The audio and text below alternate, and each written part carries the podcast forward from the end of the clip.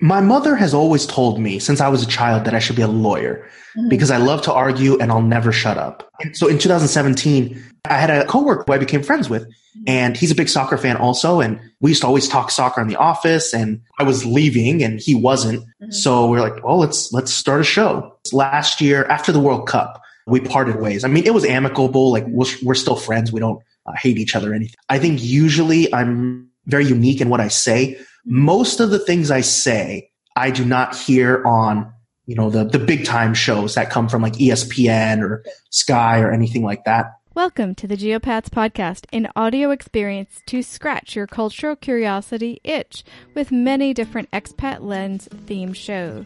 This week, we have a virtual expat show, which is where we discuss how moving to different countries affects what we do online as geopats or expats. Does changing countries change our activity online? This week, Drew Pells of the On the Counter podcast is our guest.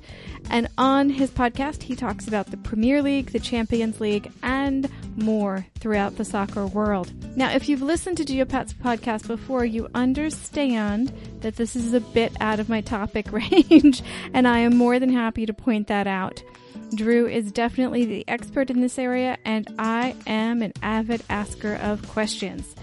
So it is good that we have the virtual world to bridge our two separate expat worlds. More about Drew in just a moment, but let's do a few announcements about the podcast and podcasting world. The music you're hearing in the background is from Damon Castillo. He's graciously letting us use the music from the Mess of Me album.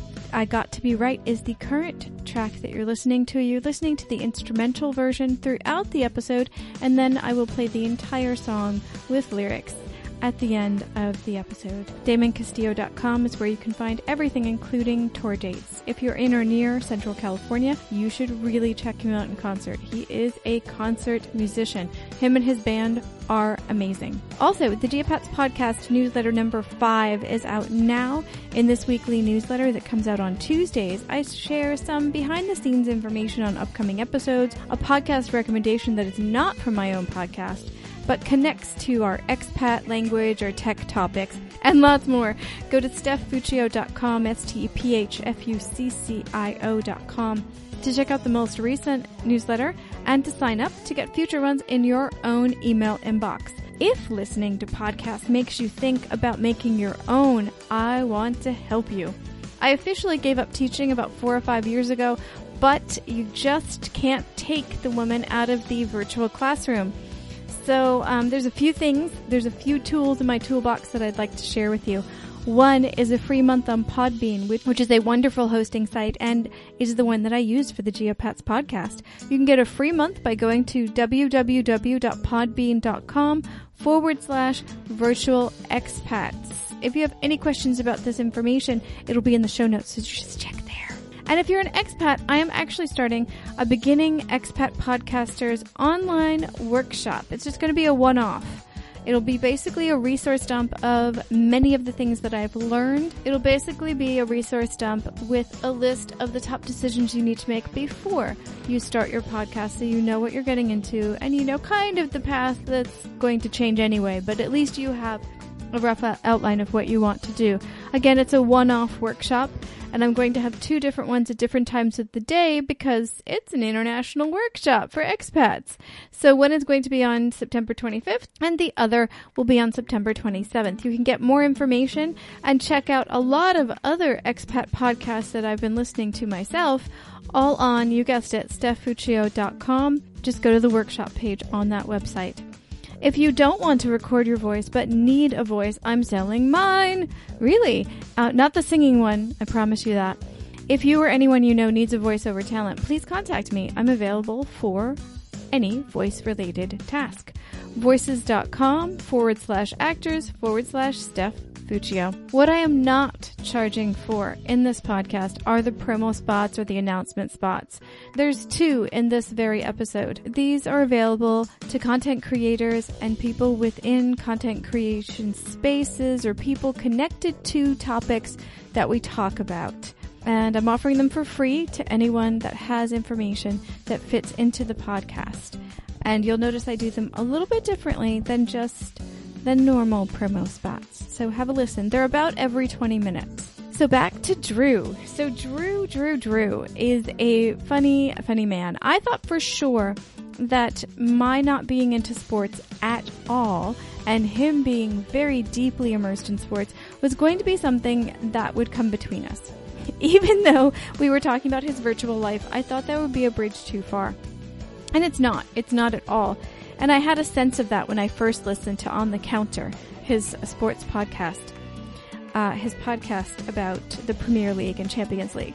And I, I noticed that although he was deep into his subject and was very good at explaining and analyzing and uh, and critiquing things that were going on within that industry, within those leagues. Yes, okay, let's pretend that that's the term. Within those leagues, that he was also extremely personable, friendly, and funny. Did I mention that yet? Yes, he's very, very funny. And so we had a very good time talking about his virtual life back in the US in Los Angeles and how it changed when he moved to Suzhou, China, which is now where he is a teacher and has been for a few years. Suzhou, China, just so you know, for those of you who are curious, is right next to Shanghai, China, which is where I live now. Despite it being relatively close by China standards, have you seen how big this country is? We did do this call remotely because it's just a lot easier. These are gigantic cities, folks. When people say small town in China, they mean a, a, city of 1 million. I think you'll find Drew's message board to Facebook to WeChat experience online. Oh, and then to podcast experience online very, very interesting. And some of the little nuggets that he talks about in his experience when he came, first came to China are really, really interesting. So I think you'll find him absolutely fascinating. All of his information is on the show notes, which you can also find, which you can find in your podcast app or at the geopats.podbean.com website. All right. If you have any comments or questions about this episode, please do feel free to contact me at Steph Fuccio, S-T-P-H-F-U-C-C-I-O. That is absolutely my handle everywhere, and it's also my Gmail address. So however you feel the most comfortable contacting me, please feel free to do that. I really love getting listener feedback, by the way. So thanks for that. Thank you so much, Drew, for joining us on the Virtual Expat Podcast. Yeah, thank you for having me. I appreciate it. Thank you. So actually, for the listeners, we're doing a remote call interview, but we're only how far away do you think we are? I'm in Shanghai. He's in Suzhou, so we're in... about 60 miles, 100 kilometers, somewhere yeah, in there. Pretty close, but both cities are so gigantic that this is easier than meeting in person. exactly. Yeah. Go, go China. So, Drew, can you tell our listeners a little bit about yourself? Yeah. So, like you said, I live in Suzhou, China. I've been living here since 2015 when I first moved here. And being an expat, it's definitely fun. I enjoy it. There's good and bad, of course, and we can talk about that later. But I mean, overall, I really don't have any plans of moving back to the US. I would like to stay, yeah. Uh, not necessarily here forever, but definitely somewhere in Asia. I like the lifestyle, I like being an expat, and especially things are really cheap in this part of the world. So that's really good. Wow, you are in a different city than I am. oh yeah. So for you, how much does like a bottle of water cost? I don't know because we get the big thing for. Ah, okay. You know? And honestly, so expensive for most things. I find myself not looking at prices most of the time, which is awful. Wow, that's a luxury I wish I had. Oh no, it's it's. I'm not sure. It's probably not something I should be doing, but it's just sticker shock is is insane. But I think I want to say maybe two or three kwai for one bottle. Oh, okay. Yeah, that, that's the same prices here. But like, okay, we'll see. Like, if you were to go out, is there Indian restaurants or Thai restaurants in Suzhou, right? Yeah. Okay. Not where I live, but in yeah. more like the expat area. I live in like a very Chinese area. Okay. But okay. if you go expat areas, oh yeah, there's Indian, Japanese, Thai, Korean, French. Yeah, I mean, you can get whatever. So like a dish Indian restaurant in Shanghai would be like starting at 70 kwai? Uh, not too bad. Okay. I think here it depends on what the dish is, but yeah, probably yeah, between 50 and 70 would be starting price. And then if you get drinks and everything, yeah, each yeah, person 100, 150, depending on what you get. Yeah, here's The, here's the missing link we haven't talked about yet. Where are you from? I'm from Los Angeles. Los Angeles. Okay. And you think Los Angeles is more expensive than Suzhou? Dollar for dollar, it has yeah. to be because the exchange rate, it has to be. Right. In terms of like cost of living compared to wages, probably mm-hmm. it's close, but okay. with the exchange rate, definitely Los Angeles is more expensive. I mean, my brother used to live there, and I think his rent, I want to say 2000, 1800 mm-hmm. for a studio or one bedroom. You know, here in Suzhou, you can find two bedroom apartments for 2000 RMB. Okay, that is the biggest difference then between Shanghai and Suzhou because oh yeah, it's so much cheaper here. You would start at maybe maybe if you're lucky six thousand for a studio in Shanghai, yeah. and that would not be super livable. Well, actually, when I lived in Shanghai, I lived for free in a hotel. What? How did you do that?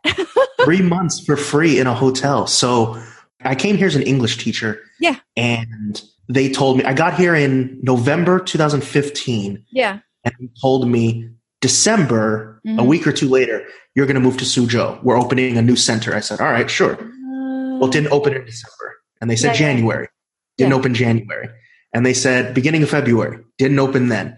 And yeah. so I didn't move here until the middle of February after Chinese New Year that year. So yeah, I spent almost three months for free in the hotel in Shanghai. That was amazing. Were you working during that time?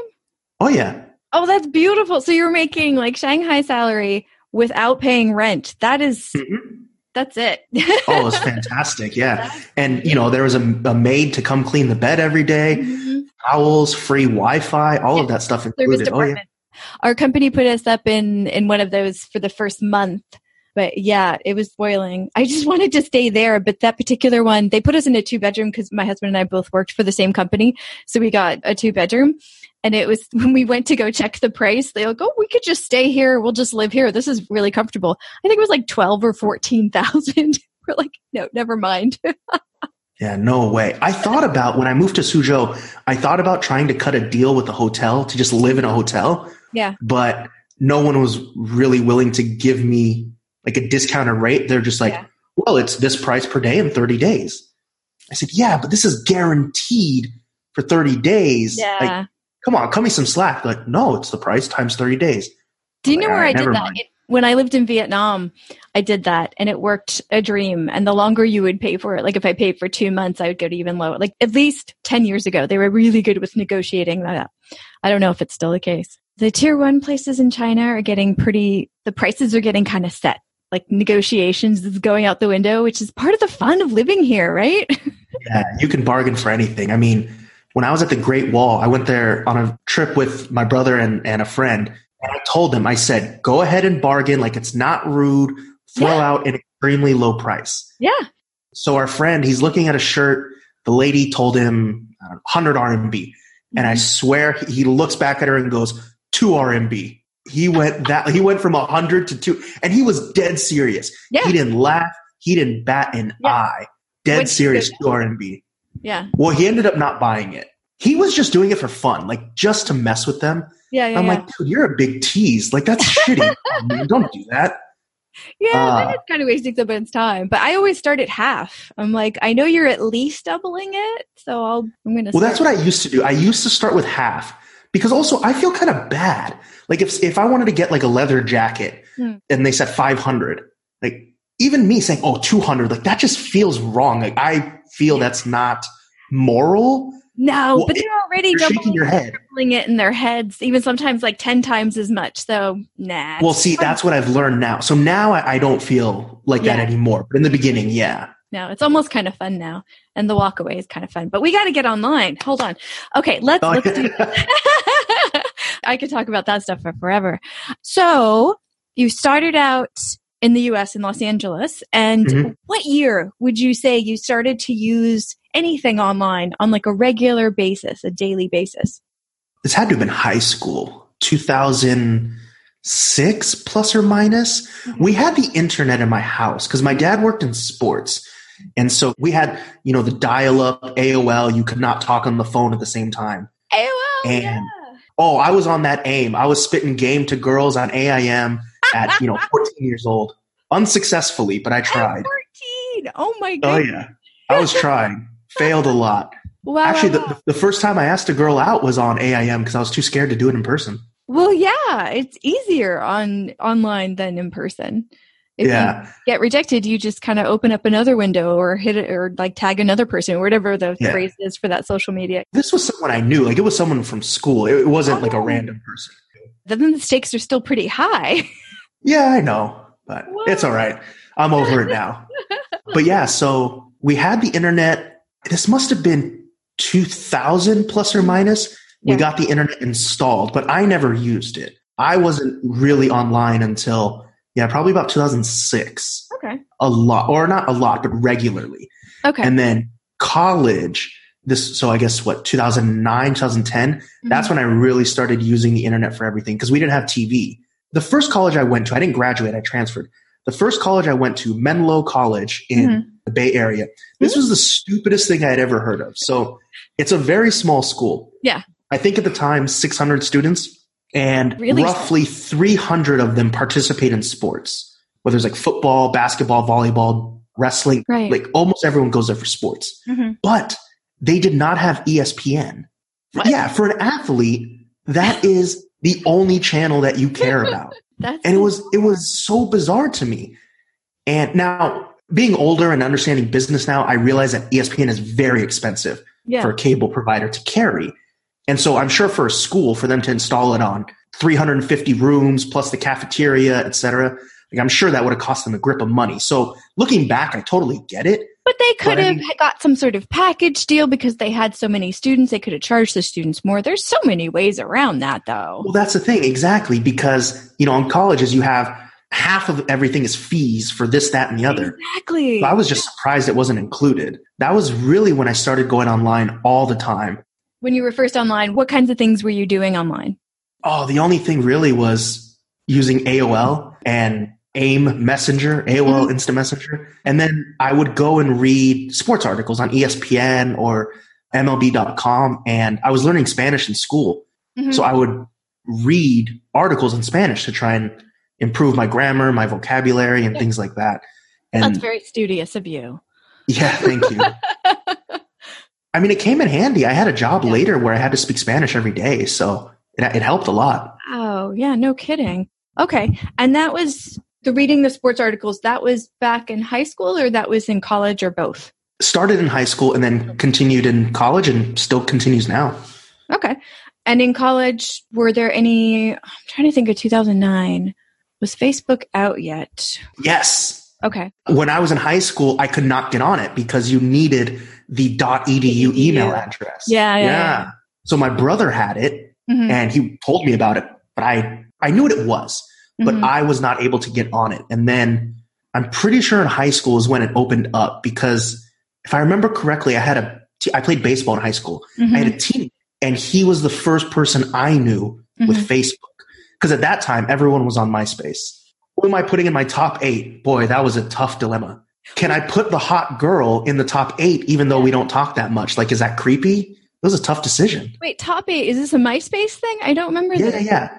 So on MySpace, oh. on your profile, Oh. Yeah. like in public, you could put your top eight friends, or maybe it was more. I'm, I'm pretty sure it was top eight. Yeah, yeah, yeah, yeah. well, do I include this girl because like we're not that close? Is she going to think that's weird? If I don't include her, is she now not going to go out with me? Yeah, it was a, it was a tough decision. And you survived, and I appreciate that. I did. Somehow, Somehow. I still have nightmares about it. So when you got to college, you got on Facebook then, it sounds like. Yeah, Okay. got on Facebook. I'm still there now, but the only thing I've posted probably in the past four or five years is about my podcast or some type of promotion for that. I don't really use it that much. I'll use it to like message friends and family back home. That's Mhm. about it. I don't post publicly. Yeah. It's funny because I was off it for a decade and I just got back on like a couple of months ago because I got sick of people telling me about the podcasting groups on Facebook that had Yeah. no other presence elsewhere. And I'm like, why are you only on Facebook? It's the only place I'm not on.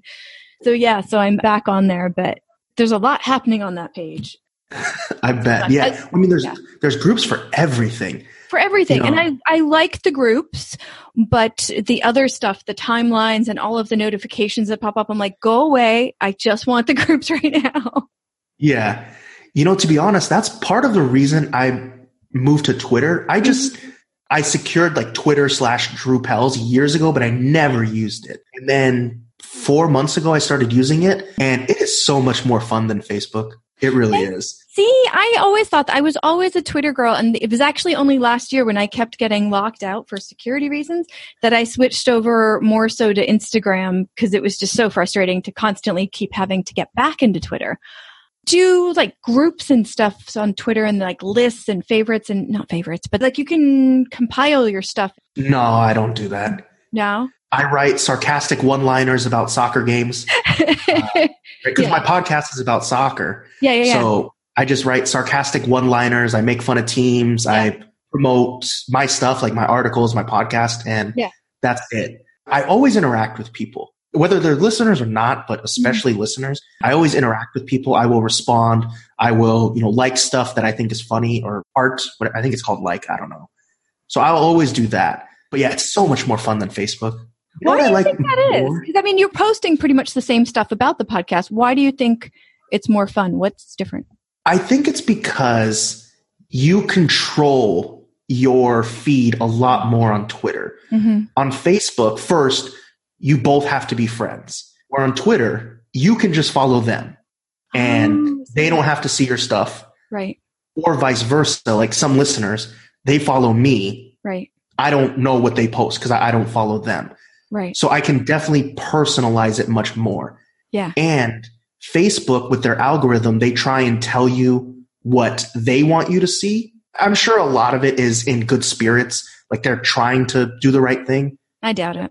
Okay. Well, I, I, just want to give them the benefit of the doubt. Sure, but sure, sure. Twitter, it's not like that. It's just purely chronological. So I like Twitter so much more.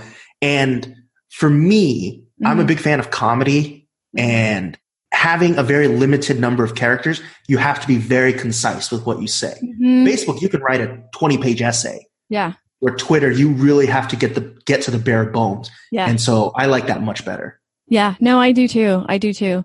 It's funny, you can write a lot on Facebook, but you can't put any videos yet. Like you can do it on Instagram, but you can't put short videos on Facebook. I find that Why not? a little strange. Like, can you? Yeah, I mean, I've uploaded my podcast, the videos on it before. Really?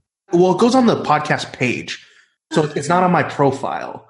Oh, okay. So yeah, yeah, yeah. Maybe on your personal profile. No, I, I don't know. Oh, okay. Well, no, I think you can because you can live stream, I think. You can live stream, but I've heard that you can't like upload videos. Oh, okay. I don't, I don't know. know. I haven't actually even tried. I just I haven't really been exploring Facebook too much. I'm trying to stay in the groups, but I constantly hearing people bitch about the things they can't do on Facebook, and that was one of the things yeah. they kept saying. I'm like, I don't know. I don't want to get too far into it. I'm not even sure how long I'm going to stay on there. I yeah. Don't, I don't know. It's a weird, weird place. I'm all about Twitter. I'm all about people mm-hmm. sliding into my DMs. Yeah. Oh. You've got the um, terminology down. Are you on Instagram yeah. at all? No, I'm not a big picture guy. I yeah. I don't like taking pictures. I don't like posting pictures. Yeah. And I don't think many sports fans use Instagram to mm. communicate necessarily mm-hmm. the way they do Twitter. I know some people use Instagram, yeah. like if they design like shoes or something like that. Yeah, yeah, uh, yeah. You know, whether soccer shoes or not, mm-hmm. or tattoo artists that tattoo soccer stuff, then they're on Instagram makes sense because you got to see the photos. Yeah. But I think for like sports debate or sports arguing, really, mm-hmm. I don't think a lot of that goes on on Instagram. I think that it's more on Twitter. That makes sense. Yeah, yeah. Interesting. I didn't realize that. Oh, is this a good time to tell you I'm not a huge sports person? That's fine. Okay. you don't have to be. That's not going to hurt my feelings. All right, go, go, go. I just want to That's put it fine. there. my mom doesn't listen to my podcast. She likes sports. She doesn't even listen to my podcast. Aw. Did you ever ask her why? She doesn't use the internet. I mean, she has a Facebook, she has email, but she watches TV mm. and mm-hmm. that's it. Oh, yeah. So for my mom, she really likes Jimmy Kimmel. She thinks he's funny. Yeah. I'll send her a three minute clip of Jimmy Kimmel on YouTube. She yeah. won't watch it. Really? She, she doesn't watch anything online. Wow. She just, if she's going to watch it on TV or not. I kind of wish I was like that because I spend a lot of time watching stuff online. Oh, yeah. I've gone down rabbit holes I realize it's three in the morning and I've done nothing in the past five hours. Oh my god! My latest guilty pleasure is the Mythical Morning guys. Do you know these guys? What's that? No. Oh, I have no idea. It just came into my algorithm and stupid me, I pressed like go. I was like, I'll watch one. It's this YouTube morning show. I don't even, I didn't even know this existed. It's these uh-huh. two guys in I think Georgia or something. And they have these really weird food-ish kind of things. Like they'll eat like all these weird fried foods or like weird i don't know it's really hard to describe but mythical morning is the name and they do okay. all kinds of different things they had this thing where they were both on like stationary bicycles and they were supposed to guess the caloric content of the food that was in front of them and it was all from what is that cheesecake factory so they had to okay. take the food and then pedal to the calorie count they thought it was and they were kind of racing to see who could get the closest to it I don't know. It's completely goofy and mindless, but they're funny as all hell. I don't even know why. That seems like a very efficient way to get really fat. Yeah, right. Oh my god. because God. it sounds great. Oh, we're going to ride the bicycle. Yeah, and then you're going to eat a 15,000 calorie cheesecake. Exactly. Yeah. I mean, I love Cheesecake Factory. That place is amazing. Oh yeah, no. Not exactly the healthiest. Absolutely. And you know what was the highest calorie count were the friggin' salads, where you think what? you're doing well. Yeah, the dressing apparently made it all bad. That sounds like McDonald's supersize me. Yeah, it does. it should right, be called so, McCheesecake Factory. Right? It really, really, really, really should. Only with better desserts. So, oh, apple pie though. Well, anyway, so in college, you're on Facebook and you're still reading the sports articles. Are you putting anything online? Like before podcasts, were you writing anything or doing anything online creatively? Creatively, no. I would say at that time I was like other people, like posting, like, oh, going to the Dodger game tonight or putting like some rap lyrics that I thought were cool, mm-hmm. but nothing in terms of my own making really. Mm-hmm. Not not like I do now. No. It was never promotion or anything like that. Gotcha. Just this, like the social media post. Yeah. Okay. Was there anything else that you were doing after that? What comes after social media? Videos, blogs, photos? No, not yet. I didn't. The first thing I ever started doing creatively was this was for like private use, I guess. Mm-hmm. This, I didn't put this online. Yeah. Was in college. I made some videos, I guess, funny videos. Like my brother, he played college baseball. And so someone got a film of his last at bat his senior year. I, I wasn't there, but someone took a film of it and they put it on YouTube and he, he hit a home run in his last at bat. Yeah, perfect yeah. ending. And so I pulled the video from YouTube and I put like music to it and I made it like slow down and everything. And uh, mm-hmm. when he made contact at the end was more like congratulatory music and things like that. That's so I did so sweet. That, yeah. A couple others, but that was it. Again, I, you know, I didn't put it online. I guess that was just for us. And you did and that. Then, you said a couple of times, but you didn't do that for a long for many of them. No, you're very sporadic. Okay. And then a couple years ago, me and my girlfriend we went to. She's Chinese. Went mm-hmm. to her her hometown village, mm-hmm. and so I made a couple videos. Like one, we went back for her cousins' newborns.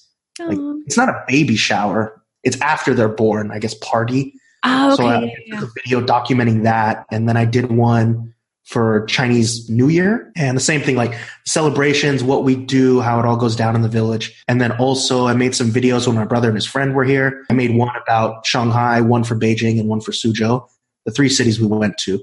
Yeah, um, but again, that was more just like for fun. Yeah. I wasn't doing that like, you know what, I'm going to be a video blogger about life in China. You didn't want to be a YouTuber or an influencer or anything? well, sure. I mean, if it can make me a billionaire, I would love to. Oh my gosh, right? So those videos, were they all private or they were public online? Oh, they're on YouTube. Yeah. If you search my name, Drew Pells, you can go find them. Yeah. But, but it's can. not what I want to do for my line of work. And it has nothing to do with my podcast now or my website.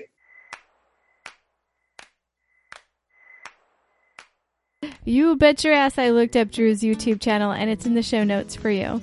And there are quite a few videos in there for us to take a look at. Again, it's not something, as he said, that he wants to turn into a profession, but they are quite interesting. I did watch a few. They're very nice. I love genuine, authentic sharing that isn't so polished that you question the information, and that's what Drew's videos feel like. And honestly, that's what his podcast feels like. But I'll let him tell you more about his podcast in just a moment. But first, I want to share with you some other very, very authentic people that I adore listening to online and hope to meet in person first. So if you are someone who is thinking about or has been podcasting and you are a woman, you'll want to take a listen to this. If not, you may want to skip ahead a little bit until we get back to Drew's section of the podcast.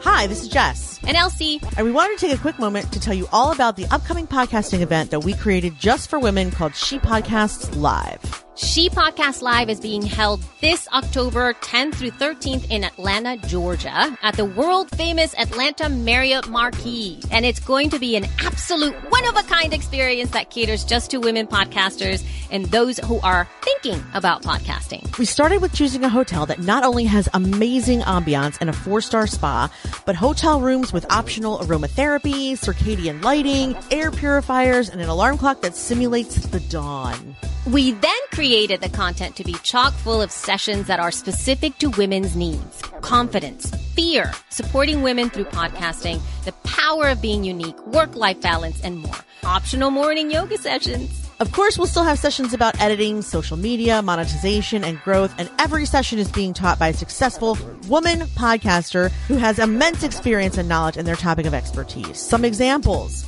Women from Edison Research, Simplecast, Podfund, Google Small Business, The Moth, Blubrry, Himalaya, PRX. We've loosened up the schedule for more social and sleeping time and planned some amazing parties. So get out your phone and type podcaster to 66866 to learn more about She Podcast Live or go to shepodcastslive.com and we will see you there in Atlanta. Hurry up and do it. I'm actually not going to make it to She Podcast Conference this year, but I'm hoping to go in 2020. That is also something I discussed with Jessica herself when my co-host of Creatively Complicated Summer, hi Summer, when Summer and I interviewed her for that Creatively Complicated podcast. That episode is actually coming out now. If you're listening to Drew's episode, that also means that the episode with Jessica on Creatively Complicated is out as well. They're both coming out on the same day. Check that out. You know what else you should check out? The rest of this interview. Let's get back to Drew. So from 2009 till now, it's about 10 years. So would you yeah, say? don't remind me. Oh, Sorry. no, it's actually, you know, my, my 10 year high school reunion is coming up. It's so weird to think that. I don't feel like I graduated high school 10 years ago. Oh, it, it just speeds up, but far be it for me to be the grumpy old person. but it also gets better. So, uh, you know, you give and take. So in that time period, has there been anything else you've been doing online other than what we've already talked about? Yeah, I mean, I pretty much do everything online. I mean, if it's apply for jobs, if it's work online, Yeah. I mean, everything. I've done, you know, like those online master classes for different things. And I'm pretty much online, not all day, Mhm. but if it's anything related to work, I'm online almost. If it's for entertainment, I'm online. Yeah, I, I have never paid a cable bill in my life. Okay. I haven't even- Mm, Yeah. And I've never had in college, I guess TV was in a dorm room, Yeah. but I didn't have a TV, so I couldn't watch it. I Yeah, the only time I've I have TV is Mhm. when I've gone back like to visit my mom and yeah, I think that's it. Everything's online. I think that's the way of the future. Oh yeah. Similar to what you said. My parents had like TVs in every room, but I was never really a huge TV person. And when I moved out and lived on my own, I was just like, okay, if the TV's in the apartment, that's fine. But I never went and consciously sought one out. And I only started watching TV programs when they started to come online. And most Yeah. of that is just streaming like a, series at a time kind of thing. Yeah. Well, even now, you know, you can watch everything online. Like Two and a Half Men, Yeah. pre Ashton Kutcher, I Mhm. watched them all. Just watch it online. Oh, yeah. Or Yeah. How I Met Your Mother. I've watched it online Exactly. like two full times. Yeah. No, we have giant like TV screens in our apartment and we hang stuff on it like to cover it up because we, Yeah. you know, computers, tablets and phones to watch TV. Yeah. I have an HDMI cable and I do like to plug that into the TV For movies. Yeah. Yeah. we to do. watch movies or to watch games. I do prefer that Yeah. rather than a laptop, but That's true. That's I'm true. not going to pay for cable. No. Oh, heck no. Well, why do you even need to? Like occasionally when the internet's really fighting us, we'll pay like $2 for a movie. But generally speaking, we'll just find most stuff online. Yeah. Um, geographically, you said you were born and raised in Los Angeles, right? Mhm. When did you leave the US for the first time? For travel, we went on a family trip Mhm. in 2002. Okay. We went to Australia and New Zealand for two weeks, and that was awesome. For two weeks. Okay. But Yeah. we're, I don't think that would, did that affect what you were doing online at all? No, not at all. yeah. So we're going to skip And- Canada and okay, Australia. yeah. Sorry, guys. Um, fine. and so was the first time then, like long term, when you came to China? yeah, China's been the only place I've lived outside the US and anywhere I've been more than 15 days. How'd you end up in China? So I'm a big fan of economics and finance. Aha. And in college, Mhm. and, or still now, I'm, I'm a fan of this guy. His name is Peter Schiff. Mhm. He's a stockbroker by day, Mhm. but he's huge in like media. He does TV, he does radio, podcast, all that stuff. Yeah. And he was a big proponent of China. And this Mhm. was, you know, 2010, 12, 15, this time. Yeah. Always talking about like the Chinese economy, the opportunity, and all of that good stuff. Yeah. And so I started looking into it. And between my junior and senior years of college, there was a program at Oregon State University where I went. Mhm. You could go to Beijing for the summer. I chose not to do it Mhm. because I was not going to graduate on time. So I Mhm. instead took the summer classes, graduated in four years. I'm the only person I know, well, excluding my brother and a couple of, of his friends. I don't know anyone my age that graduated in four years. I'm the only one. And so I graduated. Not common anymore, is it? Yeah. Yeah, not at all. And so I graduated. I this whole time I'm listening to this guy Peter Schiff, and I was so intrigued. And Mhm. 2014, I had a colleague who why am I saying colleague? A coworker. I mean, it's my habit coming out. My coworker. He, uh, he had just done a year abroad in China, and he was telling me about it. And it was always in the back of my mind. I, I want to go. I want to move out. I want to move abroad. Yeah. And so I applied through the same program that he did and moved here. Nice. Wow, wow, wow. And you've been here continuously since 2015. Kind of. Well, since 2015, yeah. So, Yeah. oh, this is a great story. You ready for this one? Yeah. So, I'm not going to use any names or company names. So, 2015, in the spring, hmm I moved to Chongqing, which is in Western China. Yep. First of all, I thought this was a fake place. I thought I was getting scammed. Chong- you thought Chongqing? Why? That's the most stereotypical sounding name I've ever heard. Okay. Chongqing, Ching Chong. I mean, Well, you could that look it up sounds fake. online, right? Okay, but when I got the email and they're like, "Oh yeah, pay us fifteen hundred dollars for the finder's fee, and you can go to," it was like a placement agency. They get you a job, they get you an apartment, all that. stuff. No. Yeah, but I mean, they, they are providing the service, and when we moved there, the hotel they paid for the meals, so it's not you know all for. Uh, there is some method to the madness. Sure, sure, sure. Okay. Uh, yeah, so I get this email that says, "Oh, pay us fifteen hundred bucks, and you can go to Chongqing." I'm like, "Yeah, this is a scam." and then I and then I looked. There's like 30 million people in this city, Mhm. and so so I got there, and after a month, I didn't get paid on time. Mhm. I was lied to several times by the company, Oh gosh. yeah. and in my apartment, I don't know if you knew this before you went abroad, but I didn't know that there are squat toilets. I had never heard of this before I Mm. and so they gave me they like they showed me the apartment like here's your place and there's just a hole in the ground in the bathroom Oh, in the apartment itself. Oh, really? yeah i had no idea that was a thing and i said to them i was like there's no toilet and they're like yeah it is it's right there so i had no idea no. so that was a nightmare Yeah, yeah, yeah, yeah. and i don't know how to squat i went to the supermarket and bought like a bucket and just mm-hmm. cut out holes painstakingly with scissors yeah. and then after like three days because it's plastic it would break Yeah. and i had to go get another one and do it again Oh wow. No, yeah, no this place. was a nightmare. I've never had a place in Asia where the apartment one. I've heard of them, but I've always had a Western toilet in my apartment. But I've Good been to plenty of buildings and and malls and especially places where I work where it there's yeah that's the only option. Oh Yeah. wow, that's a quick learning curve, isn't it? Yeah. and so after a month, you know, I went to them and I was like, hey, can we change this? Can we do that? The school, how about this? How about that? Yeah. And they kind of always brushed me to the side. I was the only non Chinese person working there.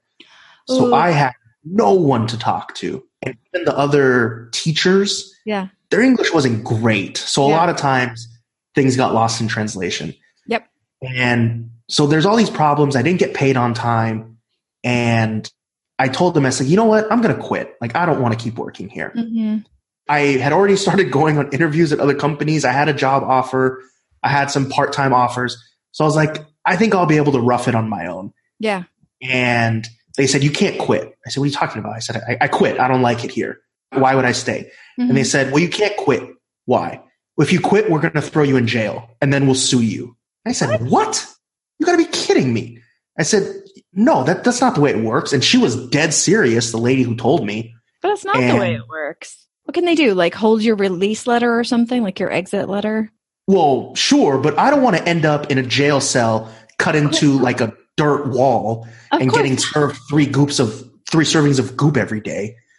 So I was like, I'm not doing this. Oh. So I called Ctrip and I booked a flight home and went back to the US. I'm not taking a risk of going to, you know, federal Chinese jail. So I went home and never contacted that company again. And the way I looked at it was I'm not going to let, you know, a few bad people or like a terrible work situation. I'm not going to let that ruin everything for me about, Oh, like, yeah. you know, obviously a huge country, Yeah. you know, lots of cities and people.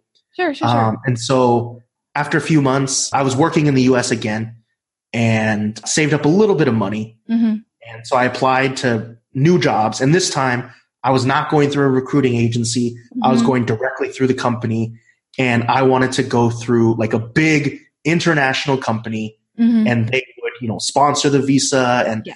take care of everything. I was like, I'm not, I'm not going through an agency again. Wise choice. Yeah. I'm sure there are, there may be okay agencies and whatnot, but I've heard so many horror stories that Yeah. I think you made the right decision going through a big Well, organization. again, though, you know, my my coworker was the one who had done it, and so I was like, "Oh, great! Like he went through it. It must be fine. He survived." So that's why, like, this agency sounds like trustworthy, and it was an American company. Well, okay, but let's backtrack a little bit because you did, you went from the US to China for two months, did you say? How long were you in China? Uh, about a month, About a month. month and a And then back to the Yeah. US. In that shift back and forth, did you notice any changes in what you were doing online? Oh yeah, absolutely. When I went to Chongqing, I had a VPN, Mm-hmm. but it crashed, and the app on my computer got like corrupted. oh no. So I couldn't get online anymore. I couldn't, I didn't have a VPN to then go get another VPN. Ooh, okay. Yeah, so I was stuck on my laptop. I had no VPN. The only, I couldn't get on YouTube, no Facebook, no nothing, uh, only on my phone. And then my phone, the charging port broke hmm and I couldn't get that fixed. So then I had no VPN on anything. Oh, I was stuck. Yeah. Yeah, Thankfully, this was close to when I ended up uh, leaving. sure. but I want to say for probably about 10 days or so, Mhm. no YouTube, no Facebook. The only thing I could read was like sports articles pretty much. Oh my gosh. Yeah, it was a little tough. Yeah. Well, you said you had studied Spanish. Did you ever study Mandarin before you came? Nope. Okay. Yeah. So it wasn't really an option to switch to local websites to get similar stuff. Yeah, wow. I'm not, not doing that. Wow. Wow. Wow. That's a rough 10 days. Yeah, I mean, it was okay. I, well, so what I did was I had a girl who came on the same program but worked at a different school. Mhm. She actually ended up living across the street from me. Mhm. So I went to her house and I tried to like get a new VPN and I tried to get it all like reset up and everything. So I, I was able to get it on. I got a, a new phone, like Mhm. just an old one. Yeah. Uh, yeah, So I was able to get it on there, yeah. Okay. but on my computer, nothing. So yeah, after about like 10 days, I was okay. And then a few days after that, I ended up leaving. Yeah, I'm grumpy enough with a few hours. Like anytime I'm trying to do something, if I can't get on to whatever website or anything, I'm just like, this is not okay. Oh yeah, I, I go nuts. it's not. I'm already balding and I'm making the process quicker. Yeah. It's not even that I need my home country stuff. I just need information. I just need stuff. And I can't read Mandarin well enough to, if the information were available on their websites, I can't even read it that well yet. Well, so actually for me, I don't like to say need because it's, it is a want, but for sake of, you know, lack of a better word, I Mhm. do need US specific Mm-hmm. access because for sports, Mm-hmm. everything is broadcast on TV. Ah, So yeah. the only way you can access it is, even if it's online, is by Mhm. being in that country, right? So for example, the English Premier League, it's in America, it's only on NBC. Okay. And in England, it's on BT Sky. In China, it's on whatever, CCTV 5, I think. Right. Right. So if I'm on a Chinese like server, I cannot access NBC soccer. I can't, obviously YouTube, but you have to connect to a, a US server. Like if you mm-hmm. connect to a Hong Kong server, you can't watch NBC soccer coverage. Yeah. Yeah. yeah. So I actually do need like country specific stuff. Yeah. Yikes. Well, then I hope what we were talking about earlier gets cleared up by tomorrow. So Yeah, I hope so too, because Yeah. tonight is the return of the Champions League, the second leg. Oh And- no. Yeah. So that comes back uh, tonight and tomorrow. And I mean, thankfully, there's like streams and stuff on Reddit and other sites. Yeah. So you can get it. And yeah, yeah, I will watch other countries' feeds. Like I'll watch a British feed. I prefer the American feed. Right. Like NBC Sports, I think they do a fantastic job covering soccer. I think it's amazing. They don't do Champions League, which is tonight. Unfortunately, it's TNT. Mhm. And I think their coverage sucks. It is awful. What's so bad about it? They're very unprofessional. And I don't mean like they don't know what they're talking about. They have very inexperienced broadcasters. So the Mhm. host, Kate Abdo, she's fantastic. She's really good.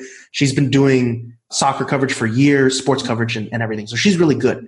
But the people they brought on were almost all of them are former US national team players mm-hmm. and most of them are in their infancy of broadcasting.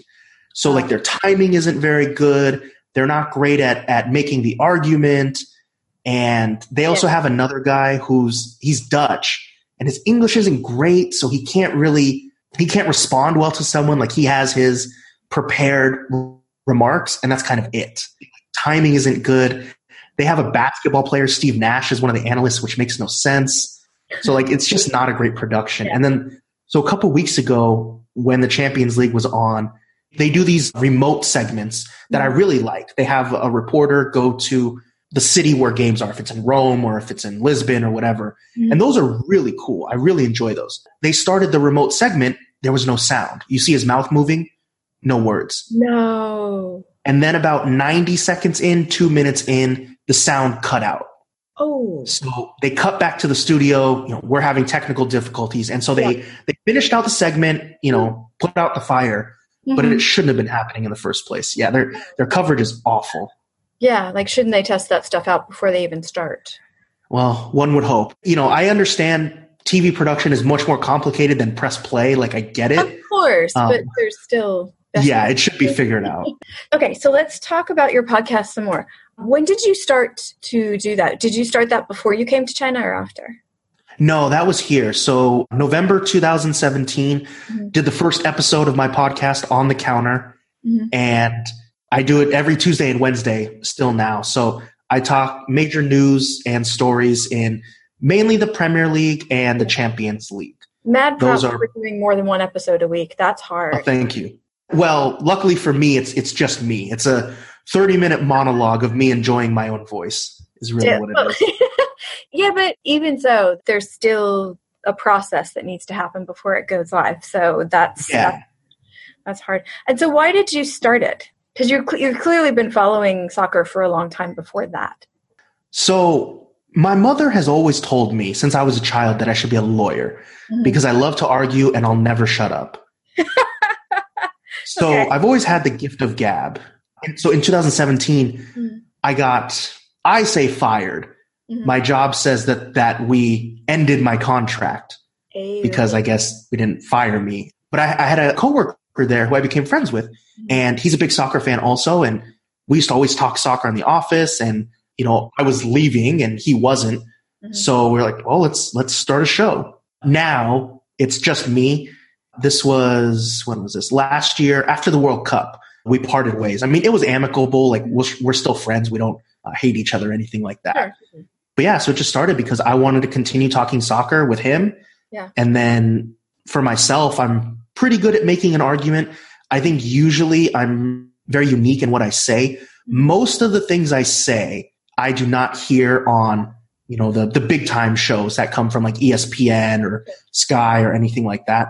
So I think that I provide a very unique take on different issues. Yeah. When you started to make the podcast, who did you think would be your listeners? Oh, that's a good question. I mean, of course, not understanding anything about marketing and niches, everyone. um, but as, as I've learned about it, my core audience that I have and that I want mm-hmm. is US soccer fans. And most US soccer fans are between or probably under the age of 35. Mm. However, most people in college, they not that I sell anything right now, but if I wanted them to be customers, whether it was, you know, Patreon subscribers or if I sold merchandise, most college kids are not going to buy that. Right. So it's not that I don't value them, but to me, that's not really a part of my audience. Mm-hmm. I prefer like 25 to 35 American fans who enjoy the Premier League and the Champions League. Right. And a lot of American fans now are getting bigger into MLS, which is the American League. Mm-hmm. I don't really watch that. So mm-hmm. if like there's an American between 25 and 35 and you know they're hyper focused on MLS, mm-hmm. like great, good for them, but my show is definitely not for them. If right. they're a US national team fan, then I would say yes because I do discuss uh, American players of US national team. I just wrote an article this was last week. It was God, I want to say it was like 3000 words or something. It was a very long article. Yeah. And it's on my website which people can go get but I was arguing about like US soccer and what they should be doing with the tournament for next year. They proposed a mm-hmm. tournament with them and the nations in South America. Mm-hmm. Now, since then, the South American Confederation has come out and said, no, we're not going to do that. We're not going to participate. But even before they announced that, I had said that was the wrong move to make. And instead, they should invite the top teams from Africa and Asia. Mm-hmm. And so I argued about why that's more beneficial for the team, yeah. why that is more beneficial for US soccer, right. why that's a better tournament for fans to watch. So I wrote out this whole thing. So US men's national team fans, even if they don't like the Premier League mm-hmm. or Champions League, I think mm-hmm. my podcast is still for them. Gotcha, gotcha. Okay, we talked about who you thought your audience would be. Who did they turn out to be? Who are you hearing from? It's a lot of the same in that 25 to 35 age mm-hmm. range. I will say one thing through the power of Twitter mm-hmm. is I do have some listeners now from Europe. I don't know which country in the UK, but they're in the UK. I know that. And it's not a lot of it. It's a very small percentage, but I've started to have more interaction with them. Some of them are also fellow podcasters. So I have a little bit of that, which is good, but I never expect anyone from Europe to listen to an American talk about soccer. But some of them are, so that's pretty cool. So I'm a podcaster. Drew's a podcaster. Do you know who else is a podcaster? That would be Michael Ramos. Michael hosts the Democrats Abroad Hispanic Caucus podcast. And he is an American doing his master's program in Australia, in Melbourne, Australia. He reached out to me to see if I could help spread the word about his master's thesis. He has a study that he really needs your help with. This is a study just on American expats, so if you're not an American expat, you might want to fast forward about two minutes. I'll let Michael tell you a bit more, and then I'll come back with a couple more comments. Hi, guys. Thanks for your attention. My name is Michael Ramos, and I'm an American currently living in Melbourne, Australia. So I wanted to let everyone know that I'm actually in the middle of conducting a study and I could sure use your guys' help. So in short, I've started an online survey open to all Americans living abroad who are at least 18 years old. The overall goal of my study is to better understand that unique relationship between American expats and the United States Congress. And so, if there are any listeners here who are, in fact, voting aged Americans living abroad and wouldn't mind taking a few minutes of their time to participate in my study, please consider clicking on the link provided to access the survey. I really, really appreciate it. I've been enjoying the Geopats podcast, and I hope you've been enjoying it too. Thanks for your time. The study is actually going to stop soon and then he's going to write his thesis. Michael has already promised to come on the podcast in 2020 when he's done analyzing and writing up his research and he's going to report back to us and tell us what he found out about Amer- American expats and what they reported as their relationship with their government, with our government. I should say that should tell you a little bit about my current relationship with my government is um I'm feeling a bit detached right now, but that's neither here nor there. What is here and there is the rest of Drew's conversation. Let's jump back in. How are you not a sports journalist? You know, no one has hired me. That's why. yeah, because you're. It seems like you know so much about this stuff, and you're so passionate about it. And I just. Well, I, well, thank you first. Why I don't want to be a journalist. I'm an opinionist. So, right, a journalist is going to go into the locker room and try and get a scoop on some inside story, or if there is like some calamity between teams, like they're going to report the Mhm. facts of what happened, and and great, like I'm going to go and read those. Sure. But that's not what I want to do. I'm an opinion. in some forms of, of journalism, and I don't know about the sports sector, so forgive me there, but in some forms of journalism, you'll have people who just report the news in that industry like that, but then you'll have people that'll do the longer form analysis stuff that it sounds like you do. Does that exist in sports? Sure, yeah, yeah, yeah. You could do There's that. lots of guys. yeah, well, so there's kind of two things to it. Hmm. You have almost every game. Mhm. And again, this is for what I read about English football. If you look at like Italian or Spanish, I'm, I'm not sure. Sure. But in English football, almost every game, you have usually like three articles written about it. One of them is like almost like just a news report. Sure. At this moment, the player scored. At this time, a player subbed off. Yeah, yeah. You also have it's like a ratings article, and there's one for each team. So that each player he gets a seven out of ten. He did this well. He did that poorly. Okay. And then you will also have an article that talks like bigger storylines. And so Mhm. that's usually what I do more. Right. And so that is more opinionated. Right. And then, of course, you do have other articles where they talk about, oh, the manager at the press conference said this, right? That's a journalist. Yeah, Those are not really articles, though. They're really short. Mm-hmm. They're usually just a few hundred words. Sure. Mm-hmm. And so, again, I read them, but that's not what I'm interested in writing. Sure, sure, of course, of course. I, I'm not downplaying your podcast and saying you should stop that and go work for somebody else. I'm just, No, I understand. it's just clear that you've got a passion for this, and damn it, more people should hear you and read you and all that kind of good stuff. Oh, believe me, I'm trying. I, I've. Oh yeah, I mean, I've I've sent emails with like sample writings to Yeah. like you know, different major companies and said, "Hey, this is what I write about. I think your audience would like it. Yeah. I think like it, it's, it's something unique. You know, check it out and and email me back." And some of them had said, "No, thanks. We're you know full of staff." Some of them don't respond. So I mean, I'm trying. I just learned on Twitter that like hashtags Hmm. are like trending, I guess. And so if I put hashtag Chelsea Football Club, Mhm. anyone can search Chelsea Football Club Mm-hmm. And they can find what I posted. Yes. So recently I've started including that for my articles, for my podcast posts, mm-hmm. and I've gained, I mean, less than 10, but like a handful of followers since then. Nice. So I guess that's working. yeah. And I Oh. tried like tweeting at reporters and be like, hey, check this out. Something you might want to know. I just learned about this last week called hashtag generator. And what it does, it's a free website. And you put in like one of the keywords you're thinking of using, like keywords are Mhm. basically hashtags, and then it will give you of all the words people are using, like similar to that, it'll give you the Oh, one wow. people are using the most. Okay. Yeah. That's pretty good. So take that for what you will. I used it on one post last. I'm terrible with this stuff, but I heard that, so I experimented with it. It worked well, and then I stopped using it for some reason. but yeah, it mm-hmm. seems to pick up on what people are doing in like real time, and then that's what it shows you. So it's always changing. Yeah. Yeah, okay. yeah. But Yeah, I, I wrote that down. I'm going to check it out after we do Yeah. this. no, it's really really cool. I'm sure they have a paid version with some other services, but I like using the free stuff. Well, yeah. If it's Yeah. free, give me three.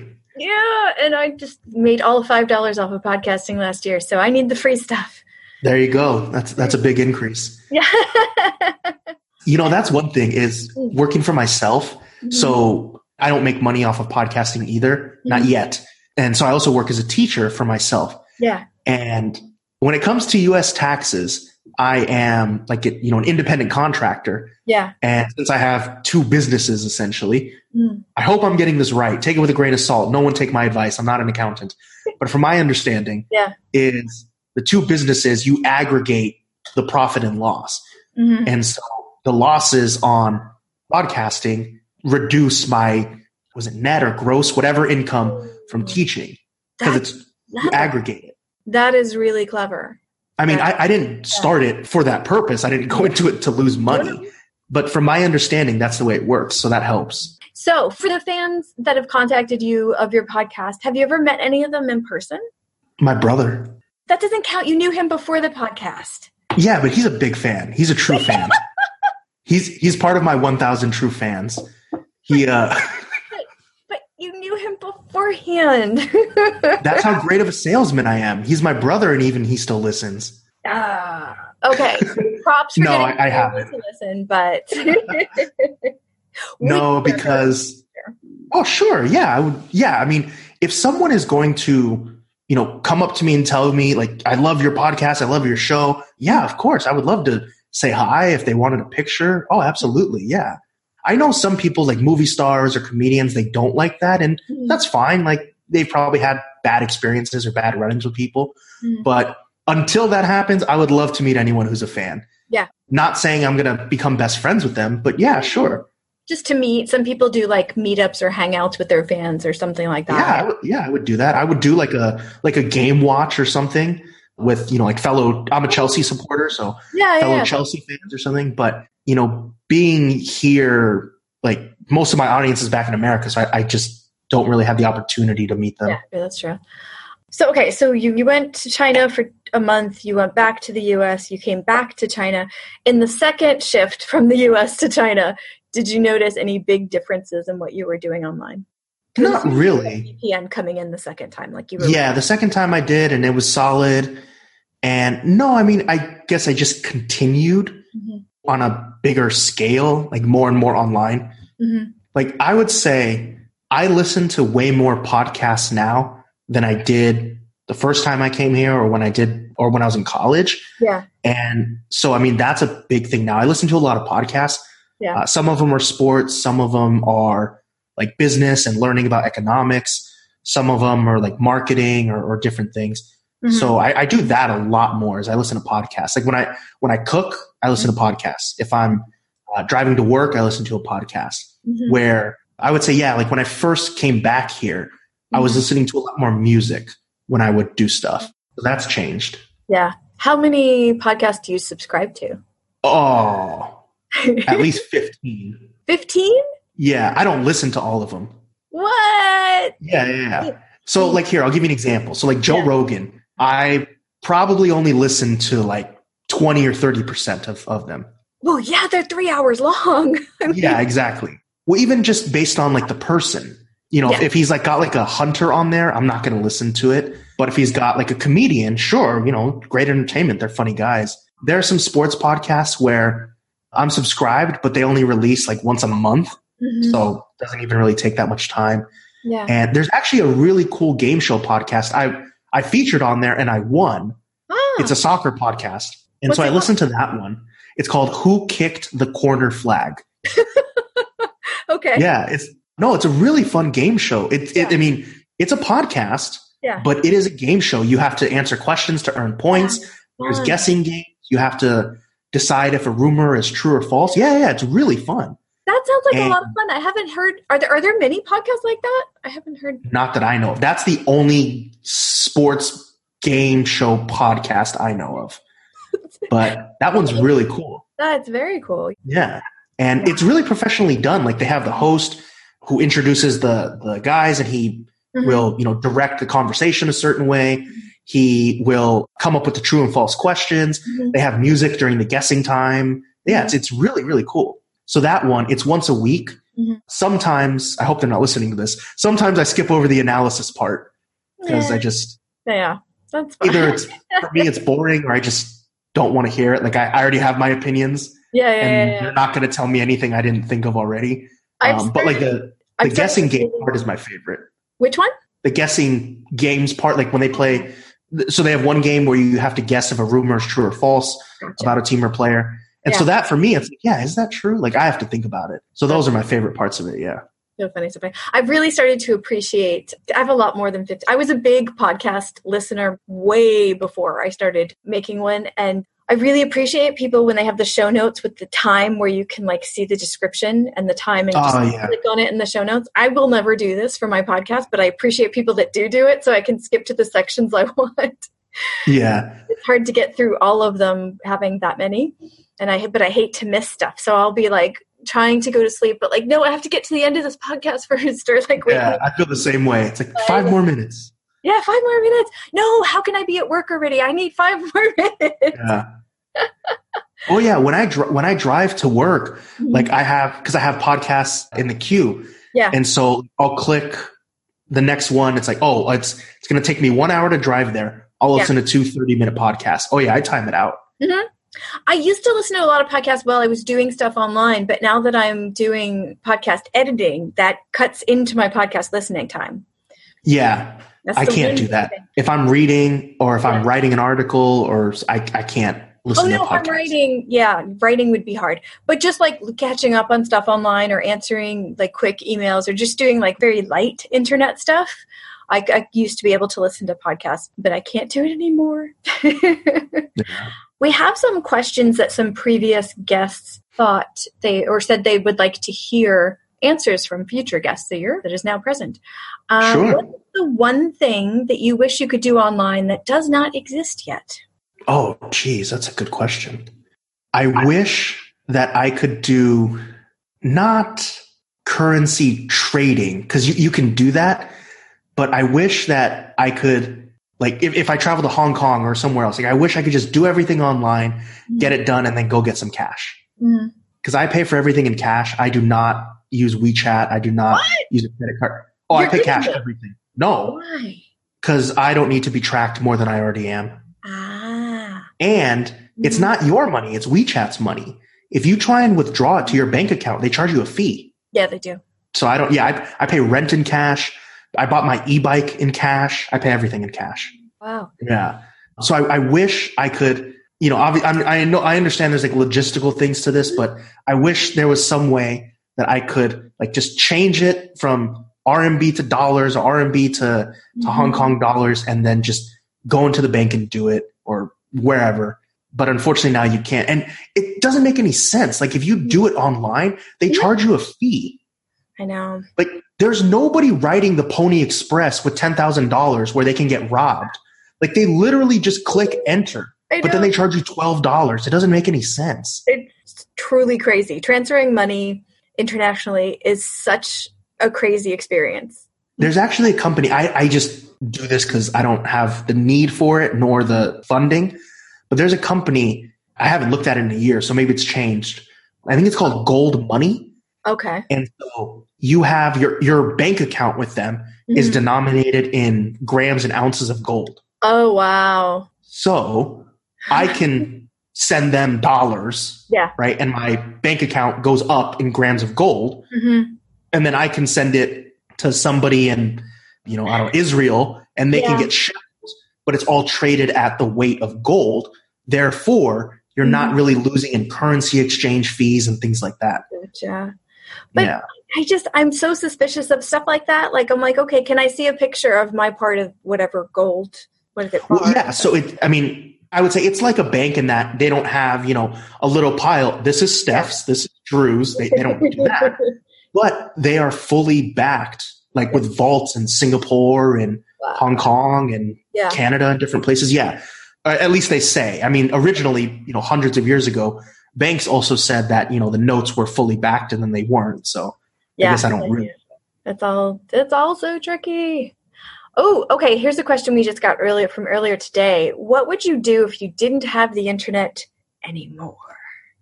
Oh, geez, that is a really good question. I don't know because I mean, I mean, essentially, without the internet, like you're going back in time. Yeah, you are. hmm I mean, here, I mean, I guess I'd go buy a TV or something, but God, I have no idea how to answer that question. Yeah. Yeah, I, I really can't imagine living without the internet.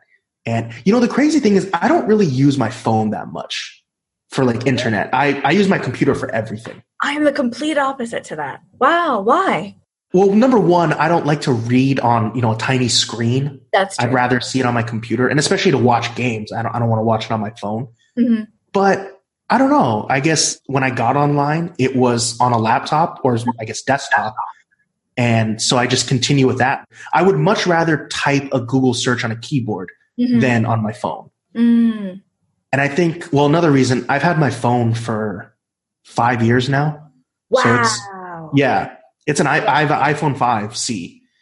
And yeah, it's got a couple cracks in the side and I've had to Oh. replace the screen a couple times. I mean, this this it freezes three times a day. It takes me 25 minutes to write a five word email and respond to somebody on my Oh. phone. It's awful. Yeah. But for the basic things I need to send messages, look at the maps, I mean, it's fine. It, it works. And I can still download podcasts and everything. So it's fine for me for that. You mentioned not using WeChat for the money functions. Do you use WeChat for a lot of the other functions? Only messaging. I don't post on moments or anything like that. Okay. Yeah. How? Well, I, I- I think it's the same. I mean, Yeah. you know, I don't post on Facebook on my wall either. Okay. So I'm, not, I'm not, definitely not going to do it on WeChat moments. So it sounds And- like most of your social media presence is connected to the podcast. Is that right? Yeah, yeah, yeah, yeah. Okay. Why don't you post personal stuff in any of these places? Was that a decision? Because nobody cares what I have to say. Oh, They don't. Nobody cares. You know, actually, I'm pretty sure that's on my Facebook profile. hmm. I wrote that like 10 years ago. I'm Hmm. almost positive it's still there. I wrote, like in the About Me section, Mhm. you actually don't care what I have to say. And I'm almost positive that's still there. But even the people that you're keeping in contact with internationally, you truly think that they don't want to know what you're going to say? Well, I, t- I talk to them. Like, those are my friends. Yeah. Yeah, I mean, we message. I don't post for the whole world to see. Oh, okay. Yeah, like I'll I'll send them a message and we'll talk for you know 20 minutes, or Yeah. we'll chat on Facebook video for you know 45 minutes or whatever. Yeah, I mean, I, I talk to them directly. I'm not one of those guys who will like keep in touch with everyone from high school. Mhm. No, I have you know my my four or five good friends that I still talk to, and and and my mom and my brother, obviously, but that's it. Like I don't catch up with people from high school or or people from college. Like, oh hey, what you been doing the last eight years? None of your fucking business. That's what it is. Okay, so you use the technology to talk to people one on one, not so much Yeah. tons of stuff into the world. Exactly. That sounds like a good decision. I mean, was that a decision you made early on, or did you kind of overpost and then pull back? No, it wasn't that I was over posting. I just kind of didn't see a point in it Mm. because, you know, I have all these friends on Facebook, right? Mm. Friends. But like reading their stuff, I'm like, I don't care what they have to say. Yeah. And I thought, well, they probably don't care what I have to say. The only thing I care about is seeing hot girls put bikini photos. That's all I care. About. I can't believe you're not on Instagram if that's true. Because I know, I know. Oh I believe me. Although you said you have a girlfriend, so it's probably good that you're not on Instagram looking at that. Yeah. Well, not anymore. That was when we went to the village, girlfriend at the time. Yeah. Oh, Um, okay. Well, in that case, yeah. you might want to get on Instagram because Yeah, I know, right? Oh my God. Like every time I post something about the podcast, they keep following me. And I look at who's following me to see if I want to follow them back. And like half the time, it's people selling t shirts. Or no, like a third of the time. Like one third, it's people that I, you know, do have a common interest in. The second third is people in bi- women in bikinis uh, doing all kinds of pictures that I'm not really into. And the third kind is people selling t shirts on Instagram. Yeah. So there's that. I. Well, I mean, you don't have to have an account. Like you can just go on Instagram and search them and find them. I'm sure they can like make it private or whatever, but you don't need to have an account. So I, I can still go. That's very true. But you can also not only search for hashtags, but you can follow hashtags. Like hashtag big butts or something like that. Something like that. Yeah. Okay. There's well, I mean, on my on my podcast Facebook page, the was it the cover photo, the the long one, Mm, the cover photo. It's a Russian hockey player mhm. who is damn near naked on the trainer's table. Whoa. Okay. Yes, she Yeah. is. She's a model. How And- freaking tall is she? Oh my god. I know that's Yeah, so I'm old. I'll tell you what happened. So she's a, I don't know if she's an athlete or a TV presenter because I've seen pictures of her doing both. But the story came out that a soccer team, the one in the picture, Spartak Moscow, Mhm. who I am now their biggest supporter. This is what the report was. They tweeted or Instagrammed, whatever, this Mhm. photo of their athlete, and this was sexist and everything.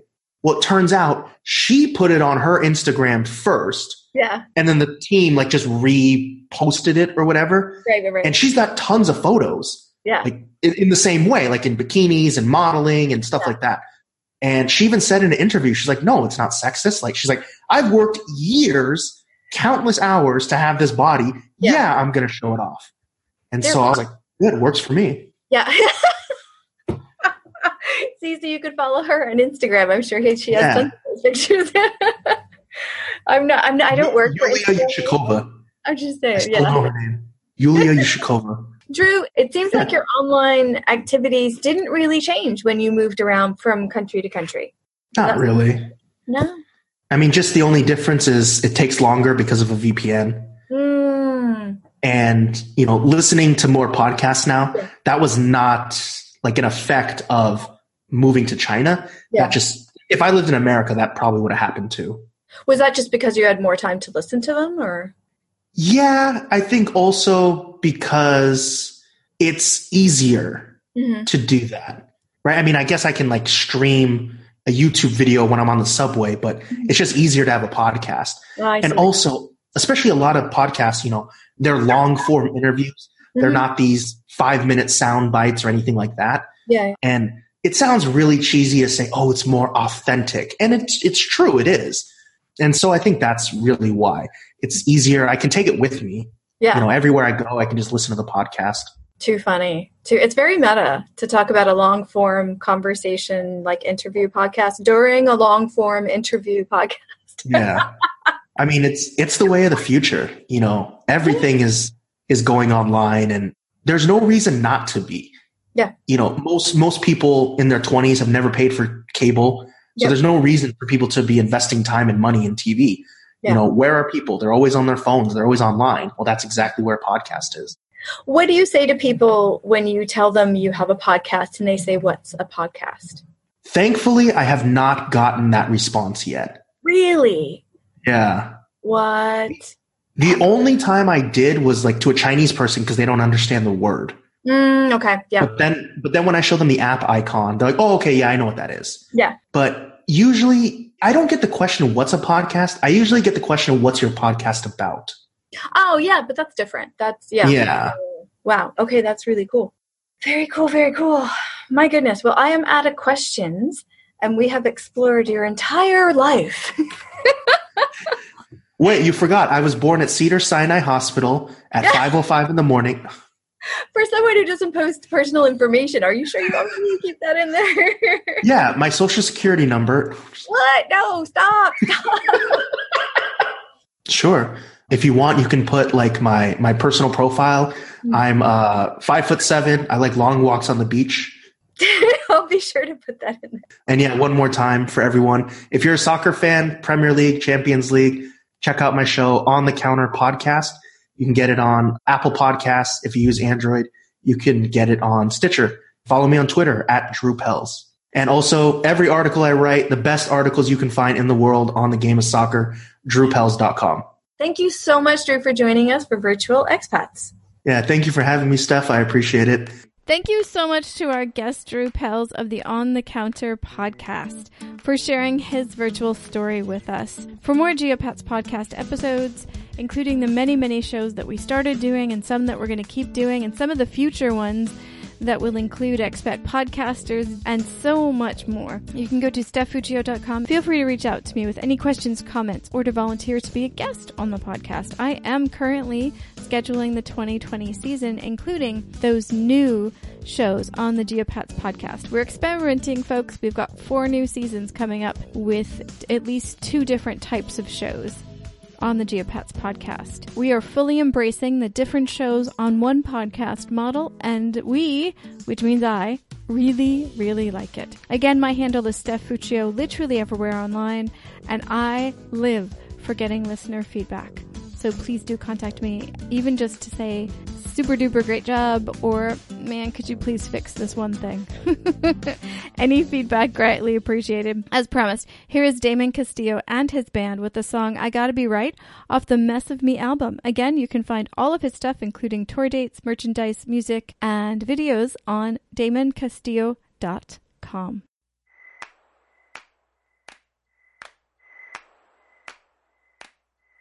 But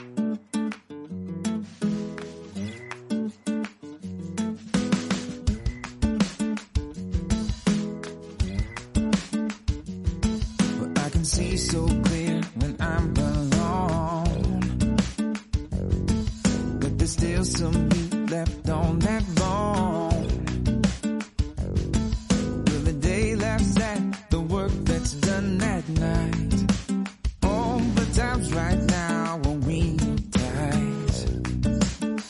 So I, oh I, I gotta be right.